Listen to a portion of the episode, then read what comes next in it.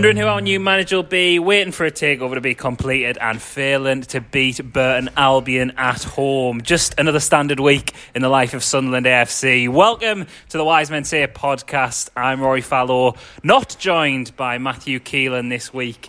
He is unfortunately having to work in Santa's grotto this week. He's too busy to come on the pod. You think that's a joke? It's actually quite close to the truth. But don't worry, we've got a full complement, a great squad for you all tonight as we've got lots to get through. We're joined by Craig Clark. Hello, Rory. How you doing, Craig? And obviously the others who are here who have yet to be introduced. uh, well, well, let's get introducing them then because we've got a lot of rattle through. We've got no time have. for pleasantries, We have. have we? Uh, we've also got Richard Easterbrook, producer Rick. Good evening, Rory. How are you doing?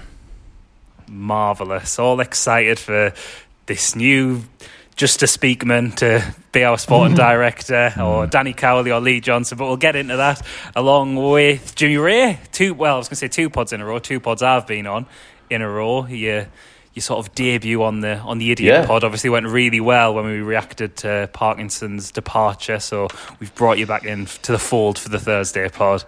Good evening. Nice to be on. I'm slowly working my way up the table. Um, Getting back to fitness. yeah, you know, just uh, just nothing too strenuous. Just nice, easy, nice, easy pods for now. Yeah, reserves and whatever. Two thirds of the Not way. that this pod like- is the reserve pod. I must say. I must stress that at this point.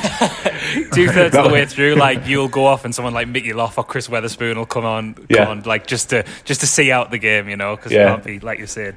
Rick's got the board ready for 45 minutes, and Great, fantastic. um, a lot to get through, as we just said there. Um, you know, a game to look forward to against Wigan Athletic at the weekend. Um, probably, usually on the Thursday of pod when there's been a midweek game, we do tend to touch on that quite a bit. But I think we've we've got to kind of breeze past that, don't we, lads? Um, you know, the game against Burton, it was quite crap. We got a draw. Um, we started quite brightly. Um, nice header from Max Power, but I don't think there's much more we can say on that with, with more pressing matters to, to talk about. Is that fair? Does anyone have the, anything they want to chuck in about the Burton Albion game? I think it's the think first the time only this thing I season. would say- Sorry, oh, Craig. sorry, Richard. Go ahead, Richard. Uh, just it's the first time this season I've not missed being there. Basically, If- if I'd ser- been served up Right. 90 minutes of that and I'd been in the ground, um, I'd have not been happy. I also, uh, well, I agree with that. I, I didn't feel like I had a burning desire to be there, and I certainly feel like I might. It might have been one of those on a on a sort of cold night you wanted to leave early, which is rare Yeah. for me, but it was that bad. I think the only other thing to say would be, which is going to talk speak to the wider topics at hand, getting rid of the manager's all well and good, but you know, you kind of it doesn't just make things better. Now, obviously, the guy who's come in there, Taylor, is part of Parkinson's team, so maybe it's more continuation than, than any kind of revolution. But that was always going to happen if you sacked a manager. You either had the next man lined up, or it was going to be someone hanging around. So just getting rid of the manager isn't the answer, is it? And Well, this is where no. we're at now, where And- we need we need the, the next step. Perfect segue, Craig, because it does show the need for, for that change, given it was very much a continuation. Um, it looks like, um, at the time of recording, it's not being confirmed, but Kristjaan Speakman is coming in from Birmingham City to be our new sporting director. He's been there 14 years. Um, last, um, or currently, I guess, at the time of recording, he's been um, their academy manager, helping bring through the likes of Jude Bellingham, Demarai Gray, and Nathan Redmond, Jack Butland as well. Um, that's a positive, to be fair, lads, isn't it? The fact that he's clearly got a bit of a track record on bringing through players who are playing, especially in the case of Jude Bellingham, a very high level. And, you know, Demarai Gray at Leicester, Nathan Redmond at Southampton. Jack Butland, yeah, fair enough. He's taken a bit of a dip, but was, you know, is a former England international after all. Um, Okay, just to, to counter that then, Rory, I would say, could you tell me who our academy manager was when Jordan Henderson came through and Jordan Pickford? Now, if you can, great, but I can't. Yeah, I couldn't tell you no, absolutely not. But Would have been Ged McNamee. I'm wouldn't it? saying that means that this guy's no good or whatever. It's just that how much influence do they have on that stuff? I don't. I don't really know. who did, what did you say, Rick? Did you say I guess it would have been Ged, McNamee, isn't Ged? McNamee. Yeah, Oh, was he the manager of the whole thing? Believe so. Yeah. Like, Yeah. so? right. Okay. Incidentally, What's he he doing these days? Out of he interest? hasn't updated his LinkedIn He still says he's academy director at, uh, at Sunderland. Still at so, the club, allegedly. So the first, But first Bring him back. Bring Yeah. him back. I Well, think I think what he hasn't left in his mind. So I think what it says in the in in regards to Speakman is is sort of reading between the lines a little bit on him. I think it's fair to suggest he'll focus on rebuilding our academy, setting a pathway hmm. for them for our academy players to come through and be integrated in and be ready to come straight into the first Yeah. team setup, which I know That's a good. lot of which the majority of sporting directors do, but it seems he's got a good pedigree in that area. It's not like bringing in an agent like Roberto De Fanti or you know uh, I guess Congerton had a bit of experience in that field but you know I'm just I'm just using the two examples that we've had in these similar roles. But he seems very experienced at making sure young players are ready to go into the first team. So it looks like might be totally wrong like I say I'm reading between the lines here we're all speculating still at the moment that he's going to make that pathway as much as signing players and making sure there's uh, style of football implemented from the top into those into those youth setup teams, and that's at this level. If you're needing to rebuild, that's kind. That's not a bad starting point, isn't it? That is, on the face of it, a bit of a positive, I would say. Definitely, definitely. I think like I think we well we did mention it on on Sunday, and obviously the lads did as well on Monday. I think as much important as the, as a manager is, it was getting more of a long term structure in place, and I think uh, should this should this go through, that's a clear indication that we are looking looking to do that. I mean, the guy like like we've covered does have a pretty impressive CV as far as it goes in terms of developing youth players and. At Birmingham City, working at a club which isn't necessarily um, always the most successful on or off the pitch as well. So he maybe is used to dealing with you know slightly more challenging circumstances, including the need to make money from the sale of players.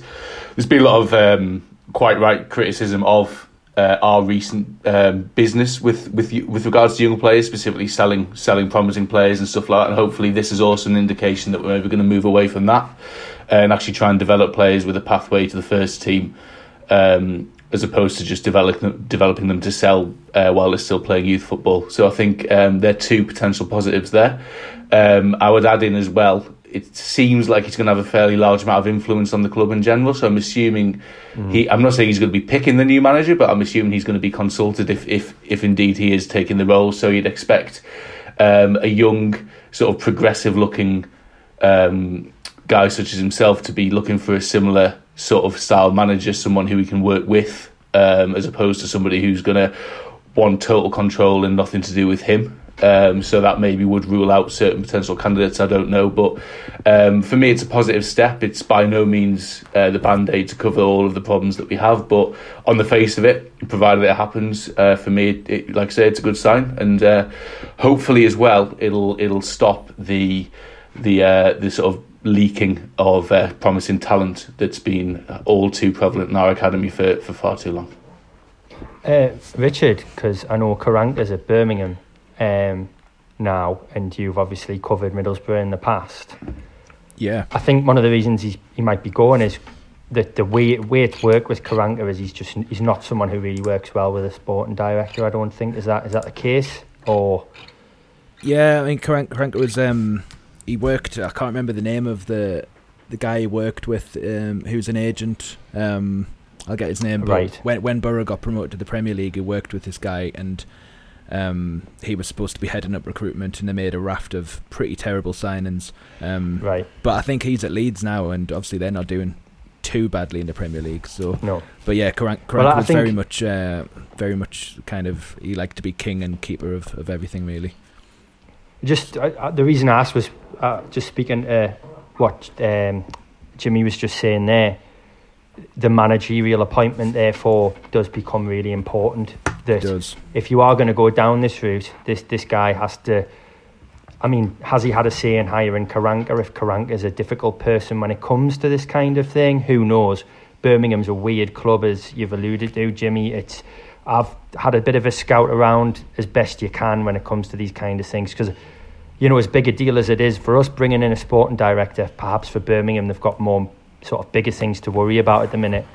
The comments seem to range from indifference, he's a yes man, or or it's a bit of a oh we're losing rats sort of escaping a sinking ship. Stuff like people saying oh, uh, he must think, you know, he's he's had enough of trying to work with our owner, so he's going to go somewhere where he's going to have a more of a say and more of a chance to put his stamp on it. So it's like there isn't one single kind of response to it, but I think you know it would be it would be mad to bring him here and then the first thing you do is not bring in a manager that's conducive. It's going to work with him. him. Yeah. And with a sporting director as well, it's always going to be someone who more than likely is an unknown quantity tier. You are going to just have to go off. And I know you, you do this with managers anyway, but you know, you, you watch their teams play, you've got like actual honours to look at. Do you know what I mean? Whereas a Oh, yeah, the yeah. only thing we have to go off is these players that he's brought through. And, and like you say, Craig, h- how much of an impact has he had on that? But um, Matt, actually, to be fair, uh, isn't on the pod today, but he spoke to his one of his mates who's a Birmingham City fan, and one of the things he told us was youth players recently is pretty much the only positive at Birmingham, and apparently, and apparently, he has been at least to some degree involved in that. So mm, th- that mm. that is something, and we have this great academy as well. And like you Yeah. like you have said, especially what you were saying, Jimmy, like the fact that we are squandering those youth players, the fact that Bali Mumba has left for 50p a pound, and after he actually got a look into our first team, the and you know, players like Greenwood, and there's, there's there's so many examples of them, players who were like, you know, 16, 17 years old, who were just losing easily for peanuts, I rather mean, than them Mum- actually. Mumba's starting for the team that are top of the championship, or at least have been Yeah. in recent Yeah. times, and that if that doesn't sort of paint a picture of the issues that we've had, um, both financially and I guess in terms of the ability to to want to try and keep these players, then nothing will. So hopefully, someone like him, who, like you said, doesn't have a big profile, but these guys rarely do. But if you look, he seems a very intelligent guy. He's got a degree. He speaks well. He seems to know what he's talking about. Um, I think that's often the case with these types of people. I think often the, the relationship uh, or how successful they are depends on the relationship they have with the club and with the manager that they've got. So upwards and downwards because they're sort of a middleman, if you like. So hopefully he has the he can build a relationship with both. Um, whoever's in charge plus plus whoever's in charge of the football team as well because he has to kind of be the bridge between both plus working with the youth players so and if he can do it at Birmingham like you said they're not exactly the best run club in the world so potentially he may have a a chance to do it with us as well I think But the it's longer another thing. The Sorry, long- Richard. Yeah, go ahead. I was No, there's the just about to say the longer there's nobody in charge at the top of the academy and top of recruitment and, and, and certainly bringing the players through. It's a bit like a head teacher not being there at school. Um, it's re- it's really damaging. It's really damaging to a generation of players that, that Mhm. could be coming through to not have that vision and not have that direction at the top and for the for that position to be unfilled. It's it's every day that goes by it's damaging to us. yeah, absolutely. Um, I, I suppose there's, there's two other points to make. Then we're not employing him as an academy manager, of course. We're bringing him in as on a much broader role. So it'll be interesting to see who he brings in to work with him as the as the person who's going to head up the academy, because that's an absolutely crucial role, especially if one of the things he's been most successful with is bringing through or providing a route to the first team for young players. And uh, on top of that, I think I don't know what I think. Oh yes, players who've left, young players who've left. It's interesting that you mentioned Mumba because he went for a few hundred thousand pounds, and before that, Honeyman left for a similar sort of fee. And it's not like we haven't spent that kind of money on other players exactly who are also Yeah. young in some cases, but just aren't as good. George Dobson would be. I don't want to single the lad out. I'm, I'm not trying to pick on him, um, but like he cost money, and we've let two players who've come through our youth system. Okay, Honeyman's 26 now. He's made the most assists in the division this season. There's no one telling me he wouldn't get into this team. As and arguably stands. played in the same position as Dobson as well um, as He, he could have played in a variety of midfield Yeah. roles for us, I think, Yeah. especially with the three at the back Parkinson's used. Mhm.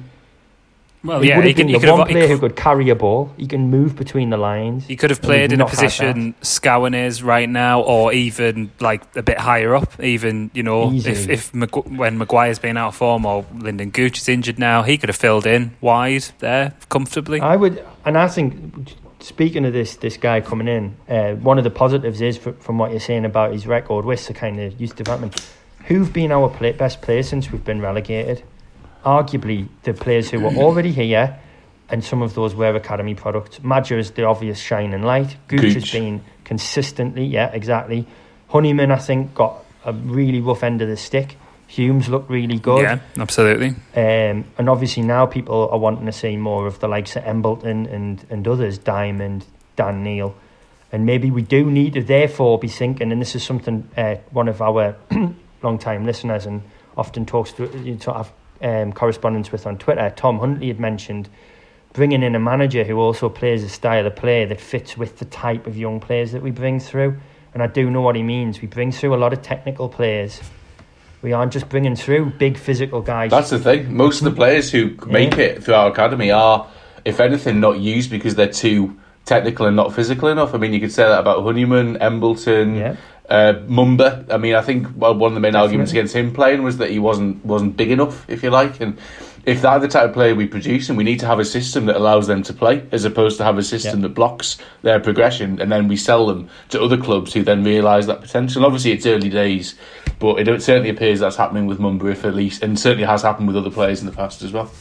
And one thing as well with Speakman, he's working in academy football. If we're having to sort of replenish our academy, he's going to have contacts. You would think he's going to know so. people in the game, and even help. You know, if you're working as sporting director, surely you're going to have a big influence over scouting. So surely he's going to, at least at youth level, yeah. know good youth scouts to bring in, and it's going to. I think academy wise, I'm quite confident that he'd be quite a good appointment, and if mm. that is a if that's a the biggest part of his remit, I think that possibly opens us up to managers like the Cowleys being quite a good fit because apparently that's something reportedly that they're not massively comfortable with. Um, so you know if he's if he's going to be focusing as much or if not a little bit more on the academy than rather than recruiting sort of externally, so to speak, that can only be a good thing. The sort of not concern because obviously bringing in a sporting director is a long term thing, and you've got to think think of it as a project. But these are the kind of things that you bring in pre-season. So if mm. obviously there's, I don't think it's unfair to suggest that members of the board have wanted to bring in a sporting director for a while. Why was that not the case in the summer? And you can actually plan it there. And if you want to bring in a sporting director, and Phil Parkinson wasn't happy with that, and yeah, people might say they don't have the money to sack him, but we've only we've sacked him a few months later anyway. if you wanted to make that fundamental change at the club, why not do it then when it can actually have a better impact? Do it, yeah, fair enough. The January transfer window is on the horizon, but the January transfer window is really chaotic, as we know. And I get we are in a chaotic time as well, so making changes at the club is fairly difficult. But a pre season's the time to implement this kind of thing, isn't it? And doing it now it does kind of fit in with, and I'm not saying I'm not glad that we're doing it now, but I think it's going to be, you know, there's not going to be much Speakman can do really in the short term. Whereas if he came in in the summer, you might be able to see a little bit more of a of a quicker impact. Yeah, I think no. I think that's the case, but I think also like oh sorry, um, I think um, it, both the sacking of Parkinson and this point to outside influences that weren't there in the summer. I think, because they're both uh, quite clearly financial decisions that potentially neither of which we were able to make in the summer, but now are. And it may just be a coincidence. I don't know. You're absolutely correct in what you're saying. It would make more sense to make these changes then. So were we just not able to make either of these changes in the summer, and yet we are now because of something that we don't yet know about. Oh well, we, we obviously know a bit about happening, but I'm assuming there's been outside influence or outside assurances, outside ideas. I think it points in that direction personally, and I, I would imagine probably most people will see that as well. Always, yeah, we will. Yeah. We will. Um, but the Richard, question is. you're going to say something there as well? Sorry, I think Richard's on a slight delay because every time I go to talk, and I think it happened to Jimmy as well. Yeah. Yeah. Richard sort of comes in about two seconds later, and you're like, "Oh no, we're never going to hear from him." I actually join you from, this, uh, from just on the edge of outer space, so I'm on the International Space Station as we speak. Um, I, in the break, I'll sort it out. Don't worry. Um, no, the the point I was just about to make when you when you say there might not be any short term benefits from it, it's probably not about that anyway. It's going to be a long term thing, and you hope it's going to be a long term thing because Lee Congerton wasn't here long And it didn't seem really a useful appointment in that case because he didn't really get time to change much, much at the club, and you th- you, you got you got to give somebody time in that role because you've got to change identity, you've got to change the culture at the club, and he'll have his own ideas on how to do that, and you've got to allow him the time to get on with that, and maybe we'll not see the results for a few years in a positive way, but but I, th- I think he's got to be given all the time, and I, I don't think it really matters at what point in the season that process starts. Yeah, yeah, you're right. It, it is it is a long term thing. I just think it just more points to why are we doing this now? Like, why was it? Why was it not brought in earlier? Because uh, Uh, But I think you answered your own question, Rory, and I think Jimmy's right. I think the fact that we're selling kids for next to nothing. The fact That they doesn't sacked sound good. Man, a couple of months ago, yeah. In a footballing context, yeah, clarify. Let's that. make, let's yeah, make that it wasn't, it wasn't some kind of people trafficking operation going on there. It was just not accusing Bali anyone Mumba was just Yeah. No, Bali no, Mumba no. was probably getting a very nice contract uh, somewhere else, actually. Um, but yeah, they're obviously selling the younger players for seemingly not what we think their value is. Sacking, you know, you know making the kitman redundant, all the furore that's created now that it's come out. And that happened, what, two months ago, I think people have suggested. Yeah. Suddenly, they're going the other way. The manager's gone, which will have cost money, and they're going to appoint somebody else. They're bringing in this. The, I saw a tweet, you know, that said all these vacancies that, well, whether they've existed as vacancies hmm. or not, they are roles that should exist and have been vacant for a while, and there are lots of them. And if we're starting off by bringing in a sporting director, which certainly looks like is the case, that would be the, the beginning of a recruitment process. It can't just be him, as you've alluded to. So there, therefore, you're thinking that's more money going to be spent on wages in key roles, which does indicate probably some kind of investment, some injection of cash coming in. Either, you know, but immi- you'd think imminently. yeah, you'd hope so. Kind of calls now, but Well, let's let's get on to takeover stuff then. I guess you've you've Yeah. brought us nicely onto it, Craig. Um, you know, we're still no further on than we were on on Monday, but you know, stuff by the time listen to this, stuff could have broke. It does sound still more like investment than a full takeover. I don't think that's unfair to suggest. People might say I'm being negative there, but it do, and you know, there's nothing.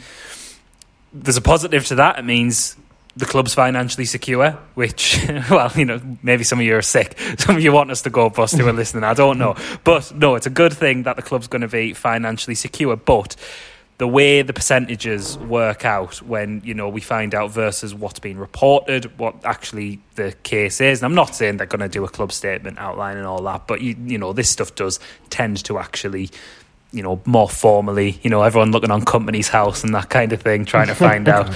And we'll get Chris. we've been Wi- there before, haven't well, we? yeah, exactly. We'll get Chris Weatherspoon to do that. But it does feel very much like investment, and that still raises some of those questions, doesn't it? Like, you know, Louis Dreyfus does seem quite switched on from, you know, there was that, that article in The Athletic about him, which pointing towards that he's been doing, you know, football related degrees and he's been sort of groomed for this job pretty much his entire life due to his family connections. And you know, hopefully he's coming. Hopefully he's got that drive as well, and he's and he's got a vision to the club. Hopefully we're going to see why Sartori's being brought here, and you know, hopefully that starts with bringing in the sporting director and stuff like that. But is anyone still a bit worried because you know the Methven involvement, the Donald involvement? They're still there. Methven's Well, shown in the past. You don't can- need to have a large not- stake to be a big influence over the club. And can you can you not add Sartori into that? The man's been here for two years. What has he done during Yeah. that time? We've just been talking about selling players on the cheap, sacking people, having no staffing. So if Sartori's suddenly going to become part of a new increased shareholding with a, a partner uh, investor, why wasn't he doing something in the past two years? I, I don't understand why you would let the club get to that situation and then only now make it make it have some kind of positive involvement. On top of that, I think you know it's been indicated that Methven and Sartori are are or have been quite close. Um, Yeah. Certainly in the past, when they've looked to make investments in other clubs like Oxford, I believe Methven was someone who brought Sartori to the table. So it's that's not to say they're best buds now. And if Sartori's decided he wants to step up and do more, that that means Charlie Methven's going to be the main man. But it also does suggest that if Sartori's going to step up and do more, that there's no immediate indication that wouldn't involve working with someone who he has a connection with. Uh, I think on top of that, I mean, Rory, we've joked about this before, but we bumped into Charlie before a game in the playoffs at Portsmouth, and that was when another takeover was rumbling on, and uh, he basically said to us that you know they wanted him to be involved as part of that, so his shareholding wasn't going to Yeah. change, but they. Who, I can't remember who it was. Maybe it was the Mark Campbell one. or Yeah, maybe going off the timeline, interested. it must have been Mark Yeah, Campbell, was. or you know, So potentially. certainly Charlie thought at the time that he was going to be a part of that in terms of I don't know in, involvement in running the club in some kind of full time basis like at Sunderland. And again, that doesn't mean that's going to happen this time. I'm sure Louis Dreyfus has got his own ideas. As Rory, as you've said, he's he's doing his he's interested in football and in running football clubs, but he's also not going to be coming to move to Sunderland. No, so that but that's leave, that's neither the thing, Sartori isn't it? isn't I think- yeah, I neither think- of them are. I think as well, like just to get back to something you said initially, Rory, like are we being negative if we say? I, I don't think you can realistically say that, um, given the track record and given what's happened before, and given how certain things that were called overly negative in the past have then come to light to be true. Um, you can forgive people for being skeptical of any type of release of information like this. I think the track record of these owners with this club with previous attempts to either take over or add investment allow people to, to ask questions. I think like uh, Gareth said on Monday, like asking questions, there's nothing wrong with asking questions. Like we just because they've put another person's now apparently turning up with loads of money to save the club doesn't mean we have to just believe that.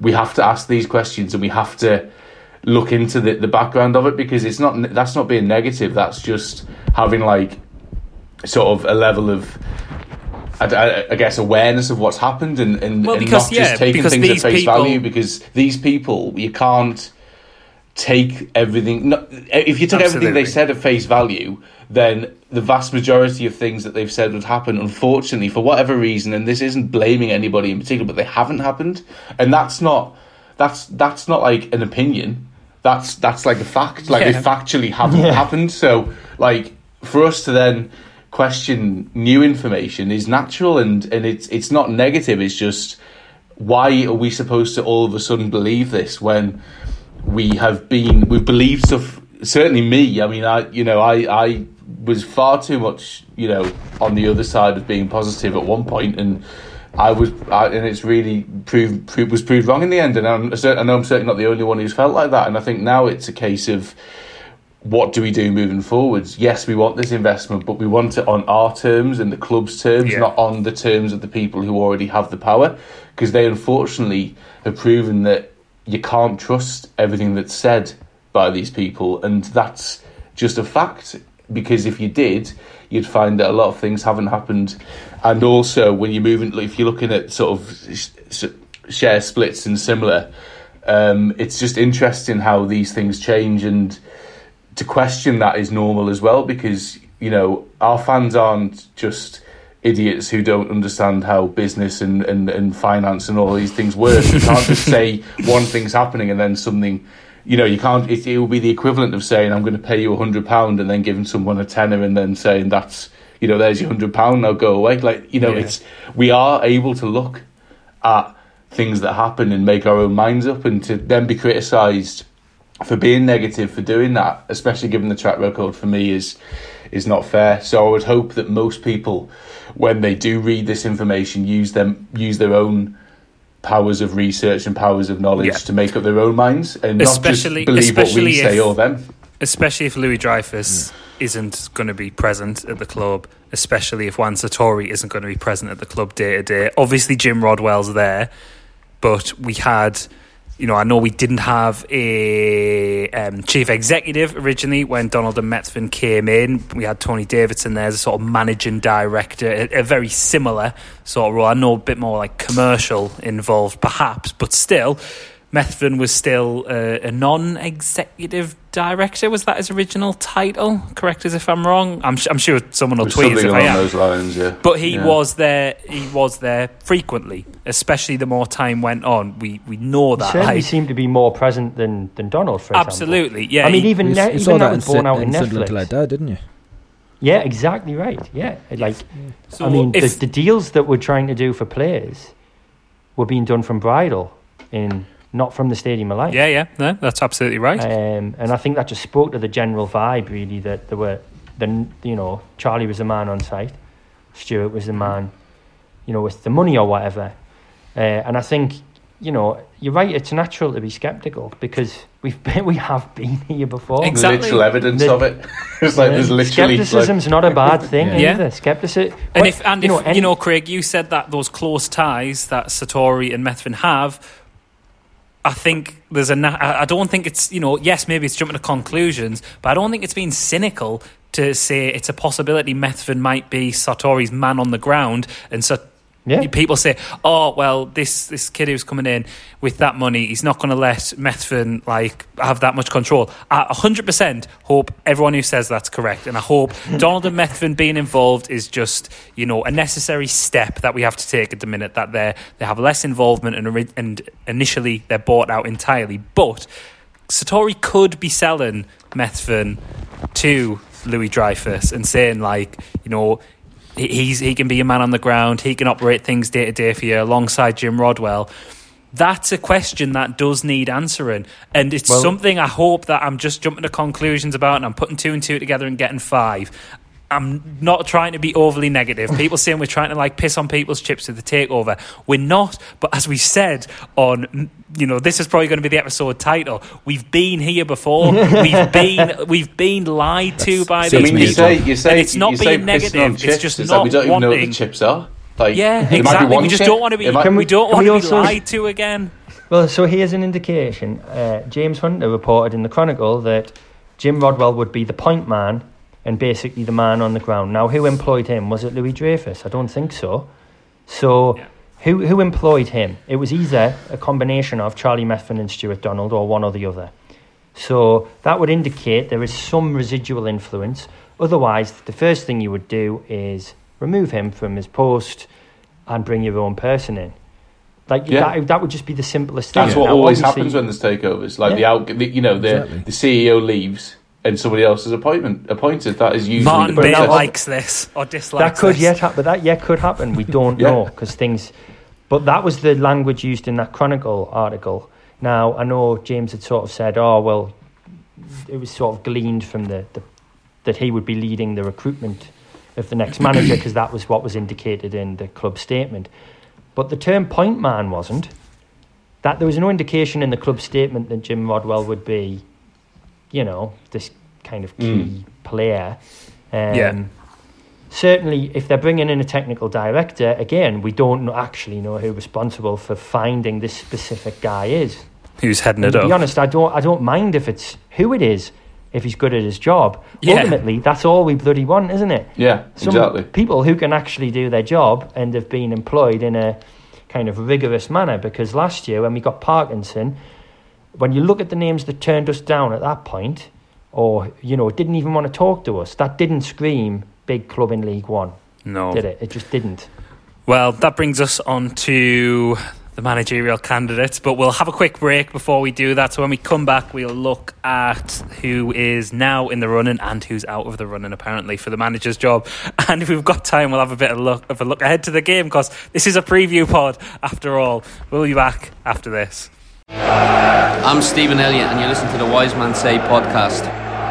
Welcome back to the Wise Men Say podcast. Before we talk about managerial candidates, just to remind you, as ever, to go to fromtheterraces.co.uk and use the discount code WMS10 to get yourself 10% off. Not just something for yourself, but something for Christmas as well for the football loving casual in your life, whatever age they are. We, they've got the kids range there. So got stuff for kids, stuff for adults. So as I was saying the other day, get something for your da, or get something for your boyfriend, or get something for your uncle, or you know your nephew, whoever. As long as they're like their terrace wear, you can get something for them. Or you know, not just men as well. You know, there are women who like their their casual gear as well. So you know, if you've got someone who likes to look hard but also really stylish, from the terraces.co.uk, and that discount code is WMS10. Sorry, Chris Blythe, that's a really quick plug, but we've got a lot to talk about this week. It's a hell of a Too much to talk about. it? Sorry, Richard. yeah, It's a hell of a marketing message, isn't it? If you want to look hard, Well, I don't know. We could we could talk about what Danny Cowley might look like and from the terraces wear. I think I he think, looks he's- I, quite good. probably, I think he'd probably suited. To be fair, like, Yeah, I I agree. cut quite a 100%. decent figure. That wraps Lee up Johnson the might managerial. need, now, might, might, now might need the kid size, like, but I think uh, Danny Cowley. Danny Cowley He's quite slight, isn't he? Um, well, one person who won't be, well, by the sounds of things anyway, won't be wearing any from the terraces wear on Wearside anytime soon is Gus Poyet. We all got excited, didn't we, lads? We thought the Gus bus, the Gus bus rather, was rolling back into Wearside, but it was, you know, the engine was barely turned on. He didn't even get out of third gear, and then Keith Downie, Sky Sports News report, reported he brought the news that Poyet wouldn't be returning. Um, quite interesting, isn't it, lads? And people saying what what changed because it sounded it, it it felt like Poyet had been sounded out already. But do we think it's fact they didn't want to drop to League One? And so there were suggestions sounds that, about him not knowing that we were in League Yeah, One, yeah. which that's what that's what changed. He, he- he looked at the league table. Yeah. What? They're not in the Premier League anymore. What happened What happened? Well, that's it, isn't it? It's like I mean, you'd hope that I mean, based on the information we were we were then given as the reasons to why he didn't want it, you'd hope he'd only just been asked because if he'd previously said, "Yeah, um, we're still in League One," Gus, you know, you know, um, That's so, the reason. Then, yeah. What were yeah, you thinking? Either, either then, uh, in all seriousness, either if that is the case, he has just had a change of mind, a change of heart, a change of mind, which obviously he's entitled to do. People do that all the time um, when they're looking at jobs and stuff, and things change for him. Maybe personal circumstances have changed, whatever, or potentially um, he's had discussions with with the club, and it's transpired that what he envisioned or what he wanted or what he thought he could deal with isn't what's going to be on available for him, which isn't necessarily the club's fault. It could be Gus's fault as well. It could be a combination of both. That's probably more likely the case. It'll be a combination of both. Um, I think it's obviously annoying from a point of view from myself personally. I know Rory, you did this as well, where we annoyingly tweeted our support for Gus just just a very short time before. wasn't yours, Jim? Jim wasn't mine, yours mine, like was, mine was like probably only Really about well five timed. minutes before Downie t- tweeted his as well because like I'd been working I thought oh, oh I'm really excited now I'd listened to an interview pod with him on I thought oh yeah oh I'll tweet something and then like I tweeted it and then Downie's tweet just popped up and it was just like oh yours are right next to each other on like my timeline. It was hashtag so funny. Analysis like I mean insight. Yeah Um, but Gutted, gutted, binned, absolutely. Disposed of. Can I be a bit cynical with the Poyet thing and say, does anyone think there's just the chance that he used us to get his name out there again? Managers do, have, you know, have I done this in the definitely imagine that happening personally yeah. I mean yeah like Would you use a League One club though? I mean, it's got him coverage though. If Yeah. you know, his, has, his but how- name's yeah, not been mentioned. He's, he's not been managing f- that two years. Two years, he's exactly. out of, out of the game. So you know, he Even might fancy a it's champion. He like- might fancy. Sorry, It's not as Richard. if he's been managing bloody Real Madrid, has it? You know, to, for, for it to be suggested that he's like lowering himself to come come to Sunderland. You know, his career's hardly been stellar since he left Sunderland in the first place. So exactly I mean yeah and it I really, think really does get to us. Although it's only a League One club, he's sort of famously linked with us, quite well known. So he, he, he knew.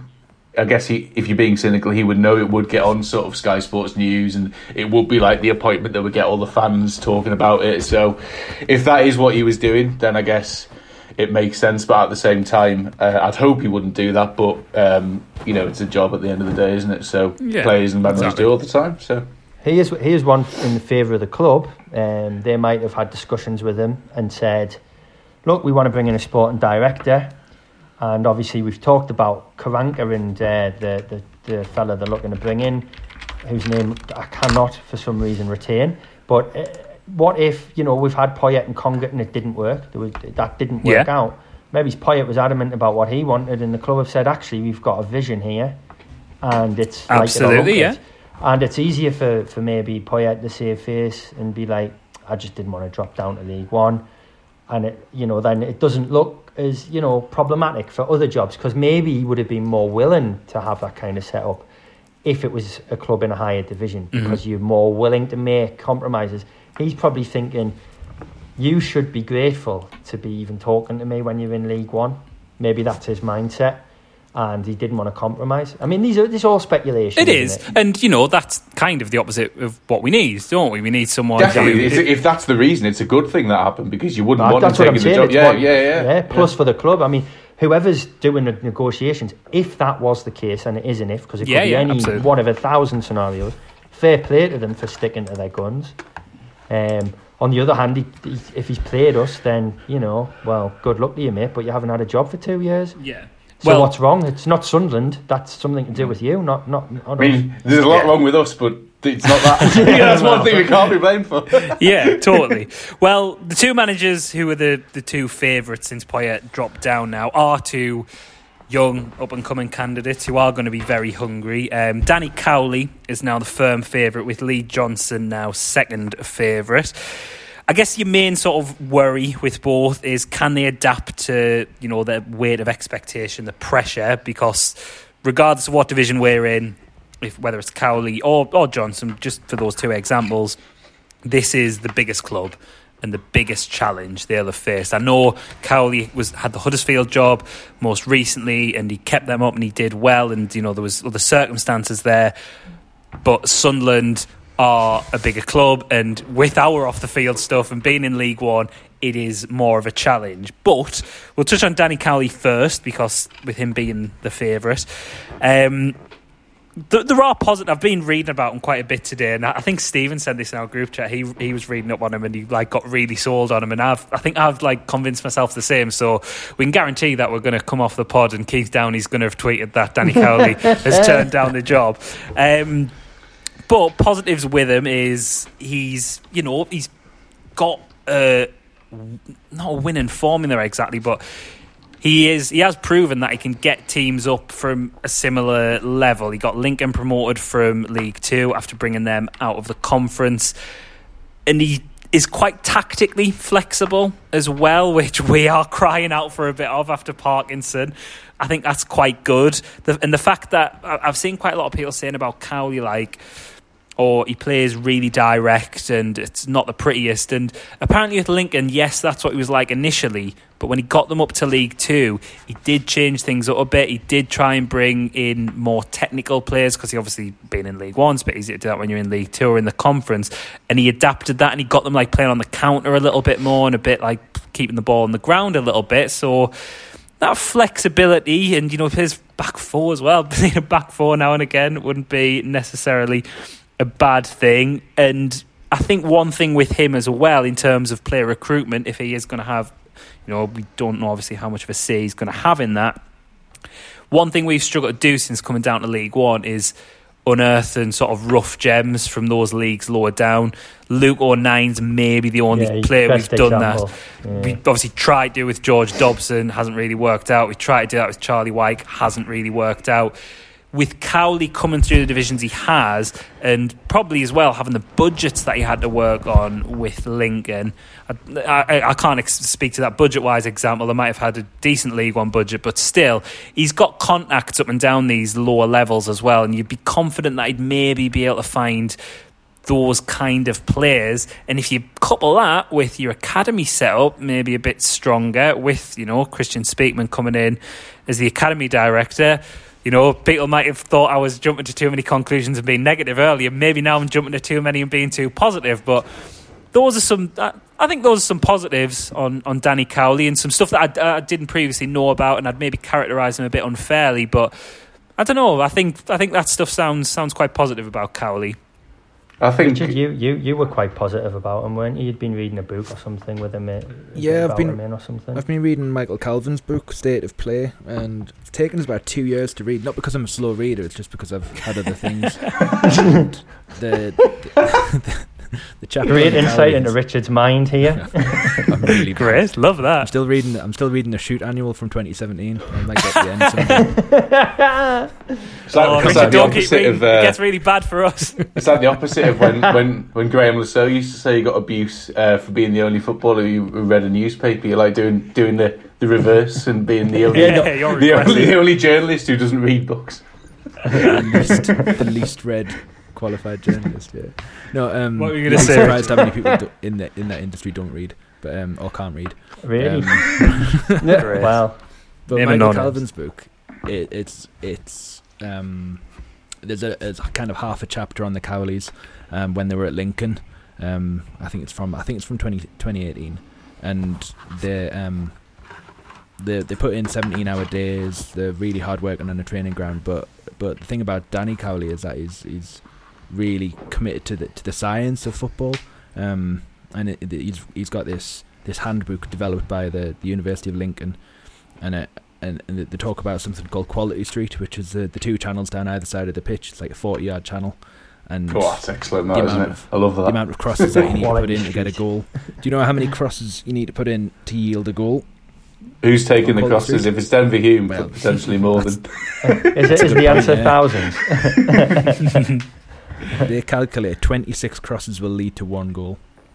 Yeah, it doesn't happen at Sunderland. It's twenty six thousand. It's, it's, It's like, it's like when David Moyes is at Man. United, that isn't it? Yeah, I know. Can you remember when he used? we, that, that we- if, so they're into crosses, which uh, Parkinson was. He lo- we did loads of crosses under him. So is that what we need? Another crossy manager? Well, there's, That's the there's more than technical one way to term. skin a cat, isn't there? When, when, when we talk direct, when we talk direct, it could it could mean many things.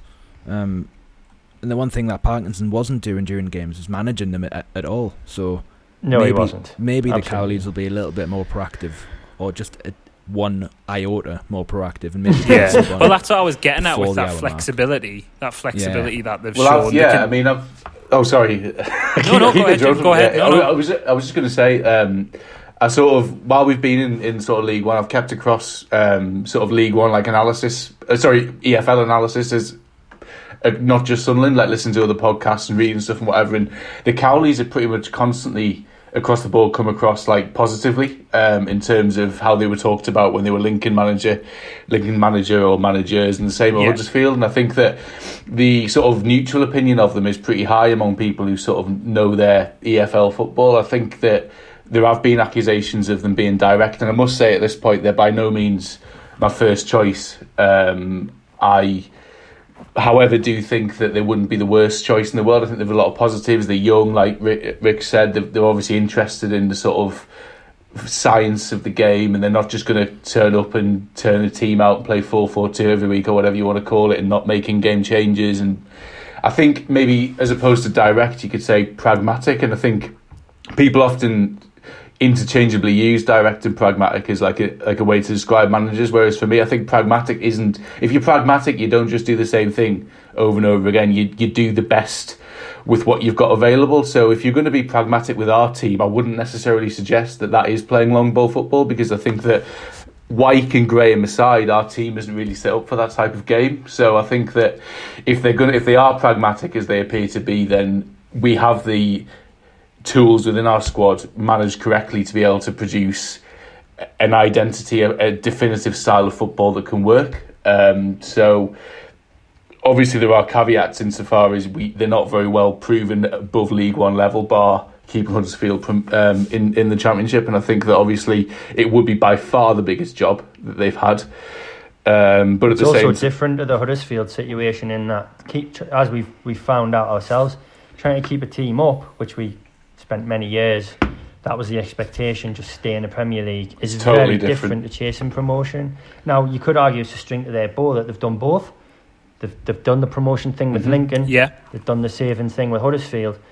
I suppose my my concern would be that, like you say, that they've never really managed in League One. And I would I one thing I would ask is sort of get what people's opinions are. Lincoln are absolutely flying this season. I think they did okay last season. They weren't like amazing, but they're consolidated in League One, and now they're, they're doing brilliantly. Does that that actually suggests to me, but I'm interested what other people think, that they leave a positive legacy. That's- Someone yeah. stepped in and just taken it on. Yeah. and Yeah, not, I'd agree. Not had that. No, ever. we haven't. when have we ever had that? Well, Yeah, we need someone to come in and, you know, along with the sporting director, lay those foundations. And I think they would have a bit of trust in the young players, given they brought players up from lower levels. So, given that we've got players like Jack Diamond, for example, who went on loan to the conference last Yeah. season, I think they'll look at that.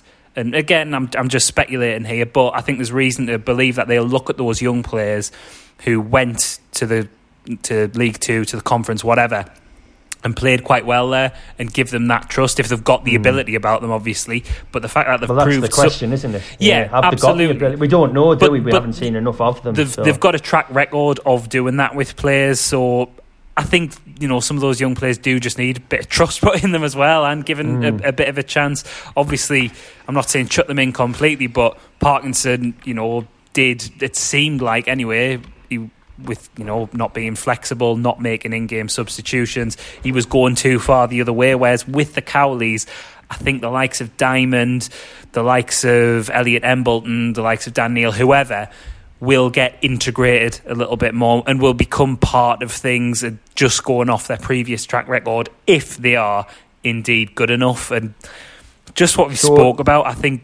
I think there's a, there is quite a, the more you read about them, the more I'm sold on them. I, I went from thinking they'd be quite just as bog standard League One appointment, like Phil Parkinson was, to hmm. actually it's maybe more of a Jack Ross.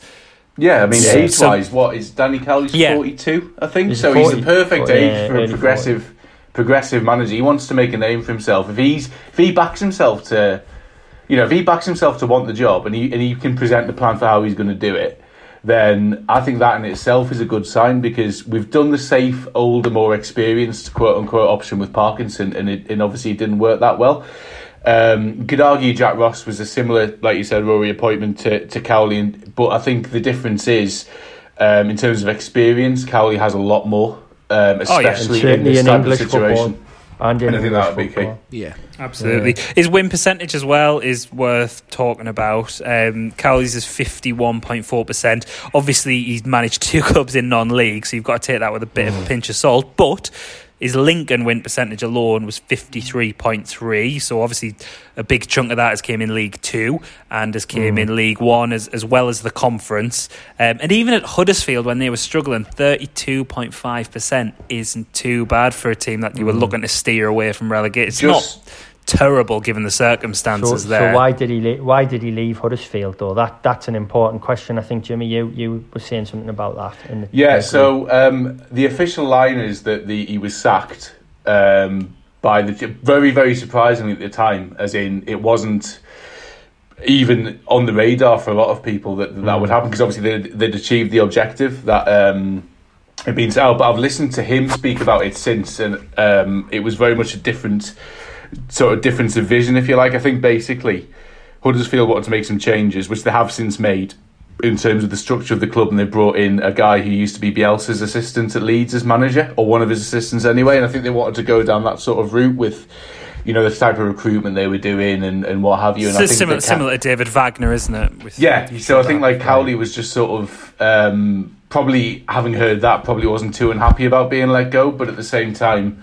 um, obviously there were there was a reason why, and I'm I'm just wondering. Um, like sort of Craig and like Rory you've alluded to with when we were talking about the sporting director or potential of it, I, I don't know if it was that that that, that Cowley wasn't happy about, or whether that was it, it's not the sporting director itself. It's it's how they want to use that and, and the vision they actually Right. have. So it could be a bit of either. But I must say, on the same interview I did listen to, where he was talking about that, he was talking about just football and and. It, it, obviously, it was after he'd been sacked there, and the way he spoke was very good. I think he comes across very well. Um, and one last final point on him, I think I would say, is he obviously they took over Lincoln when they were in the conference and they managed to get them up two divisions.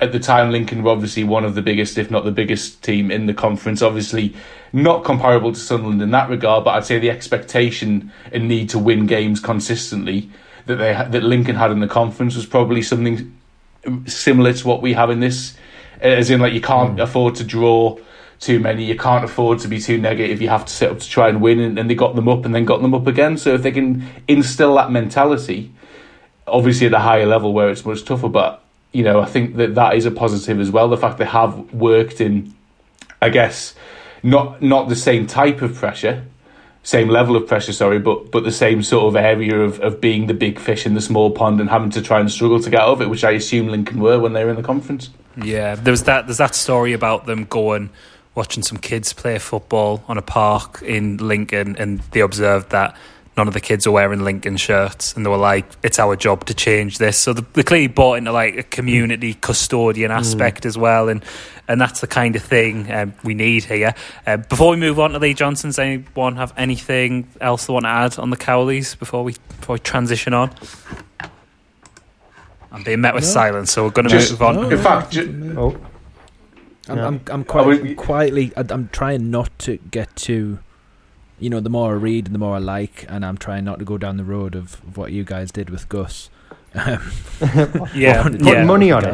I'm not going to put money on it. Getting sucked into that. Oh, yeah, God, yeah. Let's not talk about that. right, so Lee Johnson then is second favourite. Um, seems to steer clubs away from trouble, going off his past record. Especially, obviously, he was at um, Bristol City for four years, and he took them from relegation strugglers to being on the brink of the playoffs. And I think I think he got them to finish seventh, which was their best um, league finish in in about ten years. So clearly got something about him in terms of turning around the fortunes of a club um, and you know definitely progressing them. And again, from what I've been reading, seems quite tactically flexible, prefers four at the back. But with whilst he'll have that hunger that I'm sure the Cowley brothers will, the Cowleys have that record of promotion, and I know it's a different level, but that's still a mentality and knowing what you do need to do that. Whereas with Johnson, not like as a dig as a manager, and I'm not saying it's a reason not to give him the job, especially if he's got a good vision for the club. But with him, it's been more steering away from relegation, and as he sort of just solidified teams in mid-table. I think Barnsley went up after he left, so arguably laid the mm. foundations for a promotion there. But whilst he's got that tax- tactical flexibility, he did go on winless runs quite often with Bristol City. Apparently, got like he, he was known for being quite streaky while he was there because they'd go on big winning runs and then go on yeah, big losing runs. Johnson, they used to call him.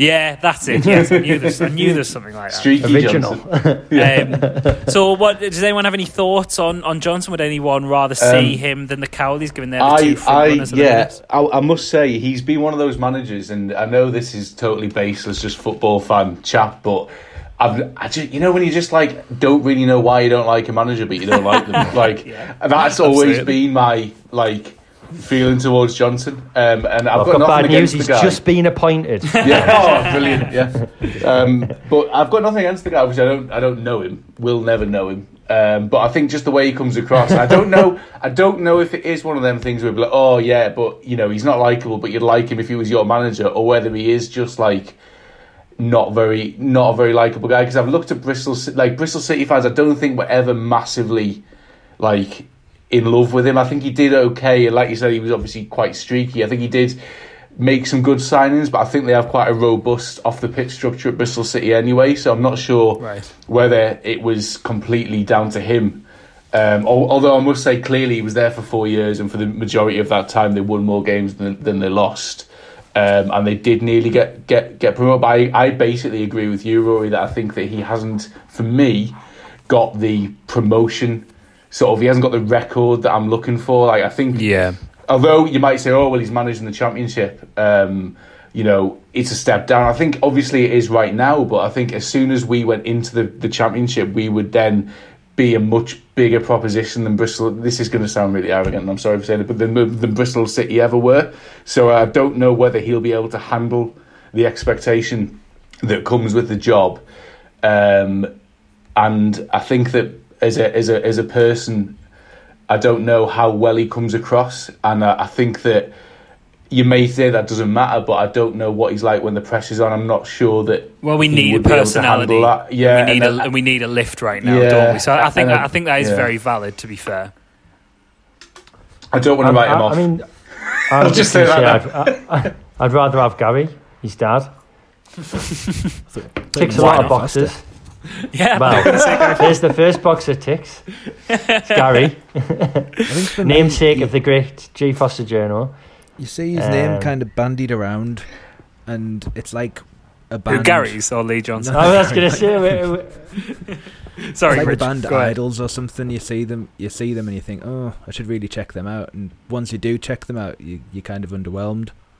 I think that's that's how Idols are all right. That's They're all all right. right. interesting. about Lee Well, maybe that's a maybe that's a good point though. Yeah, he's just all right, isn't he? Also, Lee Johnson- walk it funny voice. Lee Johnson's pretty angry as well, like idols are as well. So I think that's another. Yeah, another- yeah, Has he got a Perfect funny analogy, voice maybe. or not? Am I, am I confusing him with someone? Or has he got He's got quite like a high pitched um, Yeah, sort of southern accent, voice, which kind he? of got Yeah. Yeah.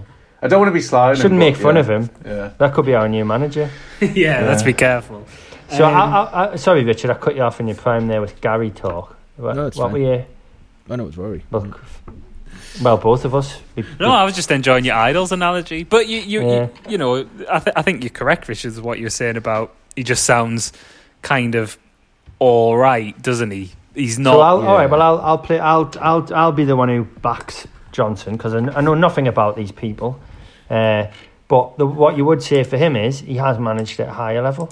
I know Cowley has managed Huddersfield at a higher level, but it was a very brief period, um, and it was a totally different remit. It was purely to keep them up. And I know you, you're right in what you're saying. I guess Rory, that that has been Johnson's remit. But what he has done beyond that is then make Bristol City into genuine contenders, if not for promotion, certainly for playoffs. Has, yeah, they, they've had. Oh, yeah. I think they've wobbled quite recently, but a lot of people before the start of the season were tipping them to be like outsiders for promotion. They had a really strong start of the season. I think they're still floating around. I think They're still might about seventh, eighth, or something. Uh, yeah, up I, there, think, I, think, I they? think they're in, in in and around. We'll say As the, they say. the playoff So- places. So has he That's- laid the foundations for that potentially? They've Well, also had quite a lot of money as well. Like, Well, of money's that's been okay. So on that's a difference.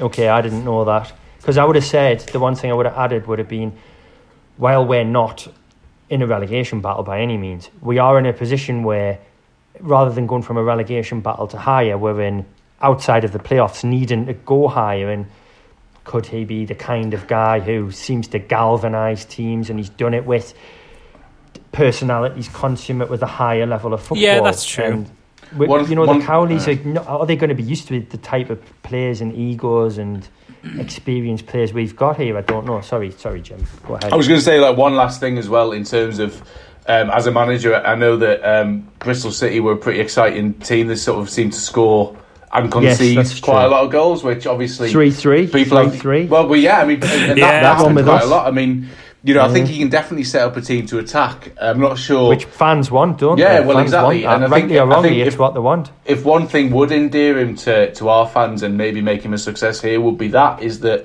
he does play attacking football um, more so probably than, than many of the managers we've had recently. Um, I think that that would be a definite plus point plus point in the column that you know they even they famously took Man United to two legs in the oh sorry it was the yeah EFL Cup oh we had two legs anyway it wasn't two legs Yeah, it was, a semi final. uh, but they, semi-final they, but you know they they- beat they- Man United. they- They yeah. beat Man United. Yeah. they you know they were one of them teams where they could score against anyone on the day they played fast attacking football I think that that's a plus point um, and certainly you know coming off the back end of, of pretty drab football for the majority of the time under Parkinson I think that would itself be quite a nice change of pace how effective that is in terms of winning the league is a different question um, or Yeah. even getting promoted because I know you say obviously we just need to go up but I think that um, any manager coming in now needs to be seriously thinking that uh, you know he wants to take because we're not that far away from either winning the league or going up. So I think it has to be quite a No, quite a bullish mentality from the start. I don't want a Mm. manager coming in and be like, "Oh, I just want to get up." That's all that matters. You want a bit of positivity, and I feel like Johnson may be able to bring that because I think he is quite. Um, you know, he's It quite. just seems like someone who can rally people. Yeah, doesn't he? he's, Like, he's pretty, get he's pretty people self behind him. confident. And Yeah, yeah, Yeah. I think I think that comes Which again across in what the we style need. of football. Yeah, but Yeah. it just I think- depends whether he's got the experience of actually doing it rather than just saying he's going to do it. yeah. It- it- it- I- look, I think a lot of people, rightly or wrongly, because you know the fact of the matter is, Poyet was never actually, you know, like we all thought he was close, but he, you know, he wasn't the manager. He didn't become the manager or anything. But whoever, you know, for whatever reason, fans became, you know, certain he was going to be the man, and we did.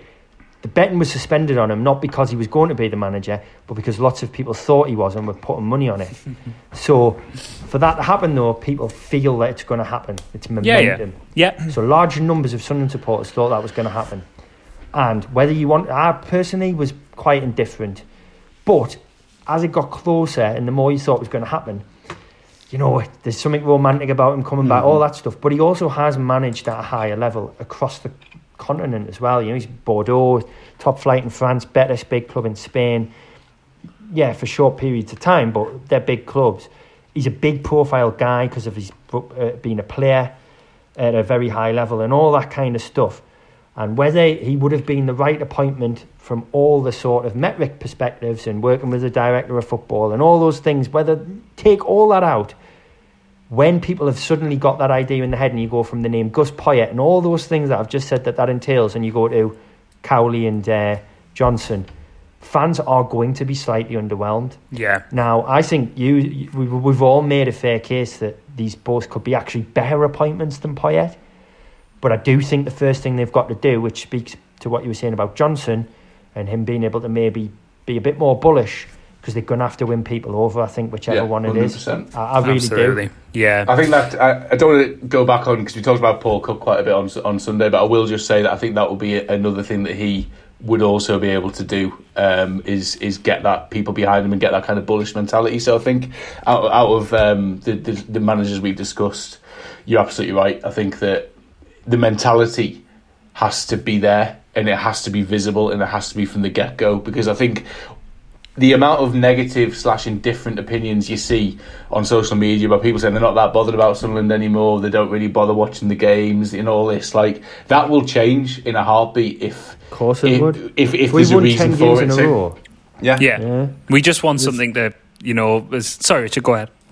No, just just about to say that that that piece on on the on the Wise Men Say website today by by Joe, um, just saying Yeah, that, hit the nail on the head, didn't that it? yeah, that it, really did. You know, I, I've I've been thinking for a while that with with the absence of fans from the ground and with our exile from you know the top two divisions, certainly the top one division, I think we're really creating a, a, a generation of of fans that would just stay away from the club. There's, you know, there's a whole load of kids that won't be wearing Sunderland shirts, that won't be Yeah. you know looking forward to go to the match every Saturday. We'll probably Absolutely. look out for you know Man City and Liverpool on telly rather than rather than watch us.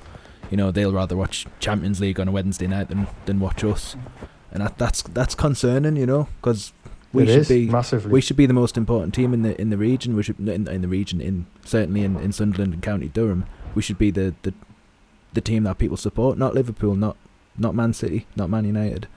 Um, Absolutely. And, this is what needs to happens as start well when with you a- have obviously. needs- needs to start with a manager Sorry, that can continue. that has the charisma to to really get the fans behind him. It's funny, isn't it? Because you're right, charisma is important, and, and in a way, is. more so now than ever, because we can't go to the ground.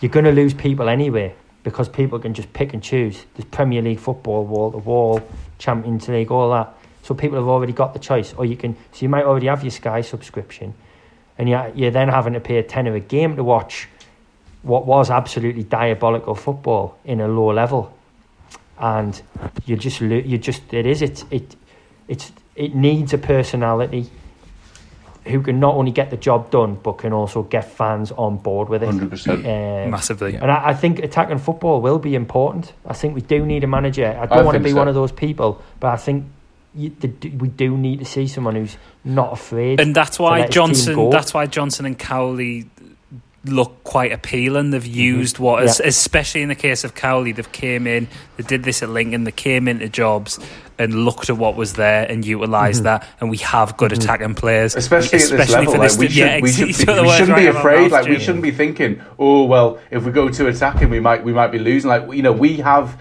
the most expensive squad in the division. We have the highest wage bill. We have players that will get into virtually any other side in this league. Not all at the same time, obviously, but individually they will.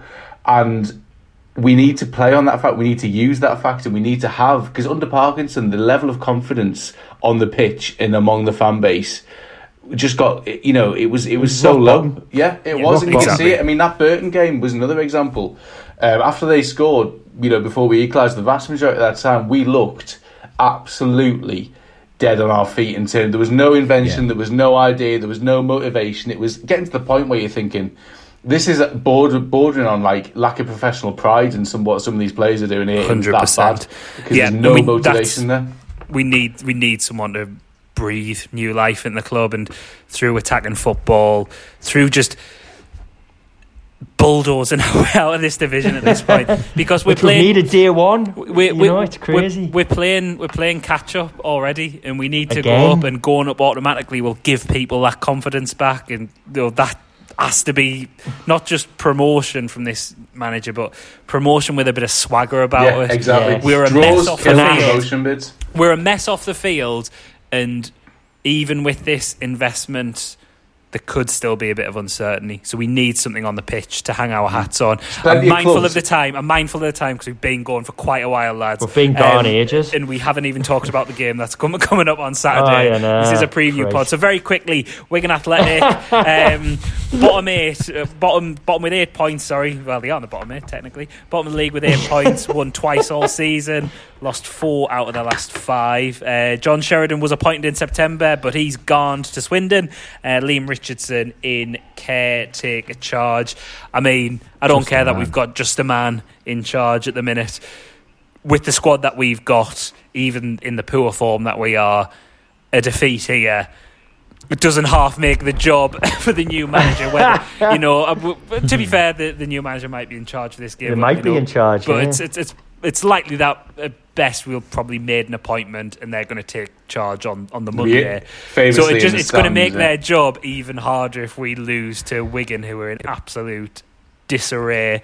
Um, yeah, it it anything less than three points, no matter no, what there's no is excuse. going on. There is no excuse. I mean, they are worse than Burton. I mean, I know Burton actually on the day play. You know, they were. I mean, they weren't great, but they were. They were bad. But Wigan's record is is is really, really, really bad, and they have less than half of a, a, a senior squad. I think a lot of their, their players are, are youth, similar, I guess, to Bolton last year, and um, if not potentially slightly more serious than when the time we played them. I, I just think that like these play, yeah, fair enough. There might not be a manager in place, but at the end of the day, you're you're, you're getting paid to play football for Sunderland, and you you know you wa- surely you want to do as best as you can in every game that you play, especially when you're you know a new manager's going to be watching it and.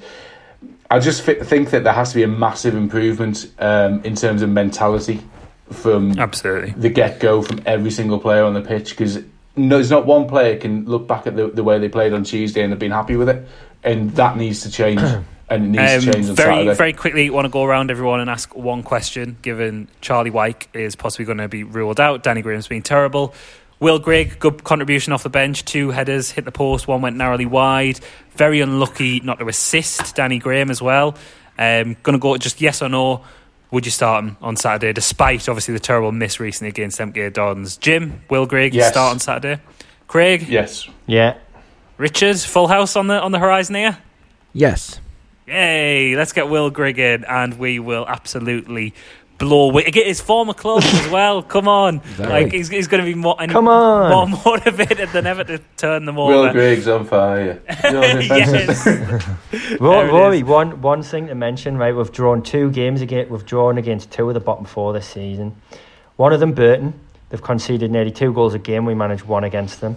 The other one was Bristol Rovers, who average less than a goal a game, and we managed to concede against them. so Fantastic. We need a clean sheet and two goals this weekend. So I'm the same. minimum, minimum. Two nil. Also, Two nil. also, does anyone Two else nil. think Remy Matthews is absolutely delighted? There's been so much news going around the club because Yes. everyone's, Yeah. everyone's kind of forgot, Forgot about, how about- fucking horrible Oh, that yeah, God. not Oh. even a Probably him that save spun it all. it for, for the goal. Like he must be over the moon that that news has been buried, mustn't he? Yeah. He'll be Lee working on Burge all to start all again. I mean, I don't really know what he ever did to be dropped, but I know. I mean, it wasn't as bad as what Matthews did on Tuesday. So yeah. Absolutely. What were you saying there, Richard? Sorry. I think Matthews will have been kind of generating all the chat himself. He'll be on the message boards. He'll be on Twitter. There's about fifty different. Ha- hammering, Big out, 50 hammering different ready to go, accounts. just trying to. Yeah. Turns out Heard- all these people I've got we've been talking ITK about on don't fire. exist. Yeah. Yeah, absolutely. He We'll don't love it. totally. Hook, line and sinker for it. He totally fanned the flames of the Poyet room. Uh, right, we should probably get out of here. But before we do, I'm going to ask for a score prediction for Saturday, and I'm going to ask for a prediction for not necessarily who, who you want, but who you think the next manager will be. So, Jimmy, give us a score prediction and give me who you think the manager will be. 3 0, and I'm going to go with who I want anyway, so I'm going to say Paul Cook. Interesting. Craig? Uh, 2 0 and Owen Coyle. yes, there it is.